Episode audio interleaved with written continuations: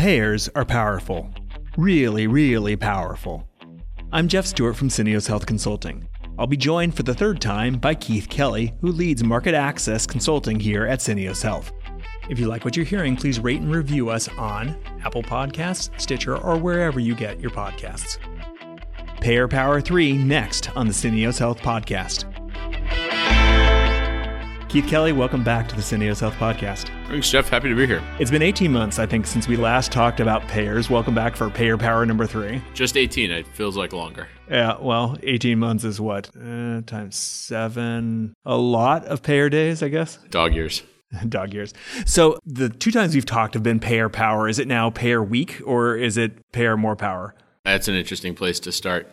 I still think that we're in this aftershocks of healthcare reform from 2009. Mm-hmm. So here I am living in the past. But, you know, when you reform the entirety of the U.S. healthcare system with Obamacare, what did that mean for our system, right? You look back at the triple aim, which was cover more people, have better quality and do it at a lower cost. Mm-hmm. It was sort of like that if you're lucky enough to go to Stanford, you know, pick two of three, sleep, study, have fun. Are you saying that we didn't get all three of those things exactly? Well, just to be clear, I didn't go to Stanford. And my view on, on healthcare reform and why it was such an important thing and why it's still playing out in the marketplace, in my opinion, is we're actually starting to see bits and parts of each of those aims come to fruition. I thought the biggest flaw in Obamacare was that it was going to cost too much money. Mm-hmm.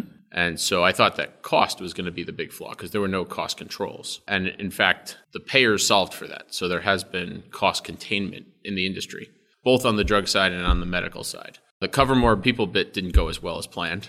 Not as many people are covered. There's still a large population of people who are not covered in the US. But many millions more, just not as many. We did go down a little bit. Right. I would have thought that we would have had more coverage. It's just the coverage is the wrong term. So the piece of it where how many people are underinsured. And now this is a bit for the inside baseball of it that you know better than me. So for those playing along at home, uh, Jeff is himself an access consultant, and now he's sort of an expert on patient coverage. But my theory on it, Jeff, is that more people are in quotation. I'm using air quotes on the radio, covered, but that that coverage is lousy and lousier than when Obamacare started. So if you go back 10 years ago, coverage in the United States would have been better. And 10 years prior to that, it would have been even better. Well, it was more haves and have nots, to be fair, right? Coverage is better for a good commercial plan 10 years ago, but there were ones on essentially junk insurance, insurance that didn't really cover much. Right. And now I'm not even sure what a good commercial plan means, right? That's so, fair too. Yeah. Right. Cadillac, what, what, Cadillac are you referencing exactly? We just got rid of all the Cadillacs. Like, done, problem solved. No one's going to hit the Cadillac tax because no one has good coverage, right? Yeah. So that's the bit of it that I think the coverage has been a real disappointment because more people are technically covered, but I think the quality of coverage was lousier. And I don't think that was the goal of Obamacare. And then the cost has actually been maybe the bit we'll talk about the most today. That's been good. And then with better outcomes, I think absolutely not. That's the piece that's a complete failure. There's no indication that we're getting better, healthier outcomes in the healthcare system. So I think we got the bit that I thought we wouldn't get at, which would have been cost controls. I thought that costs would have risen. Costs have really been quite tame. I think that would surprise most people seeing the industry from the outside, but the two of us, we're following along on how costs, like pharma costs, are going up, and they're actually not ticking up all that much when you look at the net basis, what they actually get paid. Right. It's such a good point, and it's not out there enough. So the case in point that I cite on it is the drug trend report from ESI or CVS, whichever one of them put it out. I think it was the ESI one. Right. And that was 0.4% on the drug side. And then on the medical cost side, not from ESI, I think from PwC, they had data showing 5.9% on the medical side. On both medical costs and on the pharmacy side, 10 years ago, we are well into double digits. Mm-hmm. And both have come down. And I think if you asked or surveyed Americans, and maybe we should do this, Jeff, survey 100 random people and ask them what they think medical cost is in terms of growth rate relative to before. And I don't think people would get it right. I really am surprised by how little growth there has been in cost. Mm. I was not surprised on the pharmacy side because that's kind of where the dirt in my fingernails is. I know that that market's getting tougher and tighter. Yeah. But I'm really surprised on the medical side. And I really don't know what's causing that. So I'd like to learn more about that. But where we stand today is Americans aren't getting healthier as a result of how our system is operating. Americans are exposed to more cost through their coverage, and the cost of providing coverage in quotation marks has been pretty under control. Been pretty under control. Interesting. I know that One of the things that we hear from clients, they're concerned about potential changes to government controls. And we heard a lot of noise, I'd say probably a year ago, that things were changing, going to change. Any day they're going to change. Didn't happen. I don't see the political will right now. Oh. Maybe things will change with political change. Right. So a year ago, you're talking about the safe harbor. Yeah, which I don't know that everybody that listens to this knows what safe harbor is and what changed or what was going to change. Yeah. didn't. The safe harbor was a bit, for those who don't follow the inside baseball of it, there's some very important protections that ensure that there are safe harbors so that exchange of funds doesn't lead to a prescribing impact. And one could extrapolate then that a formulary in and of itself would violate that safe harbor, meaning that just because a large payer creates a formulary and does so in exchange for a discount, that you could perceive that those discounts are being passed on to physicians, which they're not. They're being passed on to employers. Yeah, and the discounts we're talking about here are discounts from a pharma company is paying rebates. They're paying money, real money, to different insurance companies in return, in express return for being on their formulary in a Ab- good place. Absolutely. And so there's a bit of regulation, I suppose, that says that there's a safe harbor that says that those discounts are entirely illegal. Those discounts allow for a product to have a list price and then have a net price and then the exchange of funds between the pharma company and the organization that builds the formulary. And so there was legislation to actually remove that safe harbor, which would have made it illegal for pharma manufacturers to discount their drugs through a secondary rebate. And then what would have ended up happening then is that companies would have lowered their list prices. And that was really a theme of last year. And then that will for that went away. I think the will for that went away for one easy reason, which is that the CBO put out there that if that were to happen, the industry would have made I think it was half a trillion more. It was a large. They were going to make a lot more money. Yeah, yeah. So the so, Congressional Budget Office made a ruling, is what you're saying? Yeah, the CBO sort of scratched the record. The dance is over. Unspiked the punch and said, "Guys, we're going to continue to allow pharma to make their drugs less pricey if they choose to do so." Yeah, and I think one of the things that wouldn't be obvious, I think, from the outside, on the face of it, a secret deal, confidential deal between a pharma company and an insurance company feels really creepy. But that means that somebody is paying money that is now eventually has to come and helps the profits of the insurance company.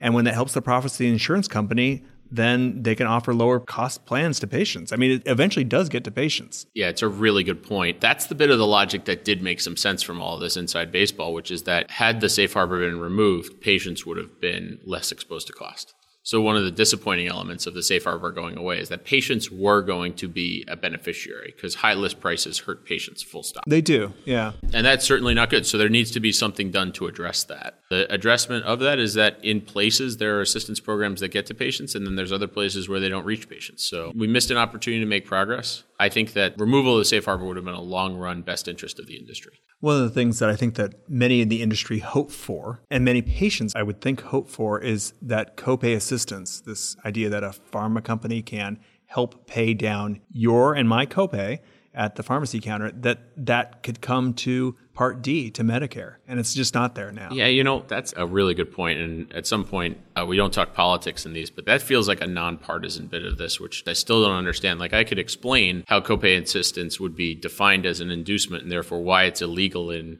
Part D and not illegal in commercial, but I don't understand for the life of me why you just wouldn't create a safe harbor around that yeah. for patients and allow that gap to be plugged and allow older folks to be able to get the copay assistance that would help them. Yeah. If you're in the pharma side, pharma wants to pay this money. They want to pay the money. They want to get the price down for patients. And it would take the heat off pharma, frankly. So there's every incentive there to do this. It's partially because people are nice people and they want to have patients pay less, but it's also so that patients can afford to buy the drug. Right. And to that bit about outcomes, I think that there's been a couple of interesting pilots that have gone on on that. There are some companies that are looking into piloting approaches through the CMMI groups, the Center for Medicare and Medicaid Innovation, that would allow for this. And I think that there's people who are throwing rocks at the windows, but the timing is bad in an hmm. election year. And I think that's just a bit of policy where it's common sense. Yeah. And it should just be bipartisan Just Get it done and find a way that you could help allow copay assistance for government channels. I still can't exactly figure out why we don't allow for that. And that one I think actually is bipartisan. I don't know from the Democrat side of the table whether or not there's anything against that, but it seems logical that you'd want to do that. And it expressly is part of the Trump administration. It was part of Azar's report for the industry. I'm yet to see the stakeholder that doesn't benefit from it. I think uh, we're at the point where you've set really high discounts in Medicare D. So the precedents are there Medicare D, so we're talking about the 2003 passage, is a very successful program. It's hard to find people who agree on Obamacare, and it's hard to find people who disagree that Medicare Part D was a good idea that pays for itself and is in the best interest of the country and people and patients and all that good stuff. Paying for prescription drugs for Medicare patients. Exactly. We're going from 2009 now to 2003, and they'll look back at the policy environment. And this year's all about policy. That's sort of the big change of where we are in terms of the payer power. I think everyone's sort of holding their breath till the election to see what will happen. But real sad that that hasn't just taken place. Everybody agrees that Part D was a good idea. Everyone agrees that it worked. So, what could be done for that? I hope someone picks up your podcast, Jeff, and just says, you know, in the next 10 months, we should just allow for that to take place. It would be a good outcome. That would be great if we can get there. I would bet against it. Well, the payer power part of it, what constituency doesn't want to have patient copays paid by pharma companies? It's insurance companies. They're the ones that find it to be quote unquote unfair. I kind of wonder though if you got the guts of an insurance company, I mean down to the actuary level, I'd love to meet an actuary who would say at these places and with the market under control. I buy that a little bit more, and I'm sure that is true. You're absolutely right. That is the stakeholder who says, wait, it's not so fast. But I kind of wonder in a stable marketplace, which D is at this point, Medicare D. All right, you got costs under control, they're not growing. You kind of got the bits and parts figured out. What would be the impact in terms of induced demand? I don't think it's very high. I think it's doable and achievable. I know we talked about this on a previous podcast when we talked to two people from Adheris about when patients pay less, they pay nothing, they might pick up three months worth of prescriptions if they pay 40 $50, they might pick up a month fewer prescriptions. So there is an effect there. The question, if you're on the insurer side, is do you want the patient to pick up the extra month of prescription? And they may not. Right. And that's the bit of it where I think we're close and we should try to pilot some stuff. So let's dig into that. That's a super good question. Maybe what you could do is let the reins off of this by allowing Part D plans to selectively, at their discretion, choose to allow for copay assistance mm. on selected drug categories. I'll buy it. There's probably some drugs that aren't paying their own way. What died when payers got powerful is having the conversation on value on a formulary now, if you read CVS's or ESI's formula, it just tells you the drugs that are on formulary. It doesn't tell you the drugs are on formulary because they're paying their own way onto the formulary because of cost offsets. Yeah, they're drugs that save medical benefits. Say somebody doesn't have to get a liver transplant, therefore you put on an HCV drug that we talked about, I think, on the very first time that we talked. Exactly. Yeah, yeah. And there's not enough attention paid to which drugs are there because you have to have a formulary which meets USP guidance. And therefore, they're just there because they have good negotiators on their deals desk. Right. Yeah. Versus drugs where they may also have to have a good deals desk and those drugs are also paying their own way because when those drugs are on formulary, costly medical procedures aren't taking place. What I'd love to see is if the government could just allow for payers, then, the Part D plans themselves, the people who are administering the benefit, to make a choice and allow the copay assistance for the drugs that paid their own way. This would be an interesting connotation because at this point, you can't tell the difference between which drugs are there because they're checking a box Mm-hmm. which drugs are there because they're paying their own way. It's a very binary sort of value framework that we would be implementing, but it would have a material communicative effect in terms of saying, hey, that drug is there because it's saving on medical costs. And when you see that, you're going to see the crowd behavior and I think some of the physicians who are watching what they're prescribing in terms of how it impacts systems, I think you'd have a really interesting thing happen there. Last question. I think the last time we talked, we were waiting to see what would happen as two very large mergers in the industry played out. So these were mergers that included companies that had a PBM, a pharmacy benefit manager, that acts more like a middle person and they tend to control their pharmacy costs and they tend to be very, very good negotiators versus an MCO, a managed care organization, which is more of a traditional insurance. So they're on the hook for things like medical costs and they act more, I don't know, like England. They're choosing to make decisions based on what costs more and what doesn't cost more between a pharmacy and medical. But they also weren't the greatest negotiators always in the world. But they would have more products on formulary sometimes because they could see the benefit of having more products on formulary. When you put those two things together, it's not peanut butter and chocolate and you suddenly have Reese's. It's two very, very different organizations and we didn't know who was going to win. So who won? I mean, these are CVS, ESI, and their merger partners. That's a huge. We might spend some good time on this one. So, a world without PBMs. One of the big things since we last did the previous payer power is that I think that was either just happening or hadn't happened just yet. CVS buys Aetna and Cigna merges with ESI. So, in that process, you don't really have a standalone PBM that's only thinking about pharmacy benefits. Yeah, they kind of went away. Right because Prime T is a collection of blues that have to think about both by definition. So they're thinking about both sides of the ledger. Some of the other PBMs have been acquired away, but we really don't have a standalone PBM. So what has that meant? I think it's too soon to tell in terms of who's going to win. The early returns, everyone's going to claim that the PBM bits of the business are making the calls and the decisions. Yeah, I'm seeing that. I, right. I'm seeing decisions going centrally and not with the old MCO people. I know you are. And I'm seeing that too. But for how long? So then I want to go back to the data we referenced earlier in terms of medical costs and pharmacy costs. There's still more waste in the medical cost balloon. The growth in spend on the pharmacy side reaches effectively zero and has. And on the medical cost side, it's still humming along at six and was higher. So you still have more inefficient prices on the medical side. And as you might think too, nothing goes generic in medical cost land. No, I haven't seen the generic doctor yet. Right, we haven't seen that. So if nothing's going generic over there and things are going generic to sort of fix up the pharmacy side, I'm still optimistic on those mergers. That while the early innings show the pharmacy sides really making a lot of the decisions at those organizations, their clients are employers now. Full stop. They are not health plans. And when the employer or the funder has to think about 80% of their costs being driven by medical costs and 20% by pharmacy. They're going to force those organizations to focus on the four out of five dollars that are still happening on that side of the fence. There's hope for cost effective medications and for cost effective interventions.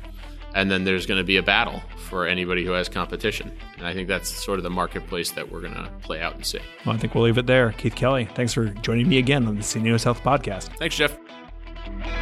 That's all for today's episode of the Syneos Health Podcast. I'm your host, Jeff Stewart from Syneos Health Consulting.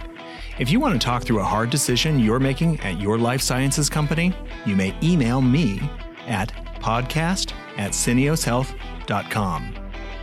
If you like what you hear, please rate and review us on Stitcher, Apple Podcasts, or wherever you get your podcasts. For access to more future focused, actionable life sciences insights, visit the Syneos Health Insights Hub at insightshub.health.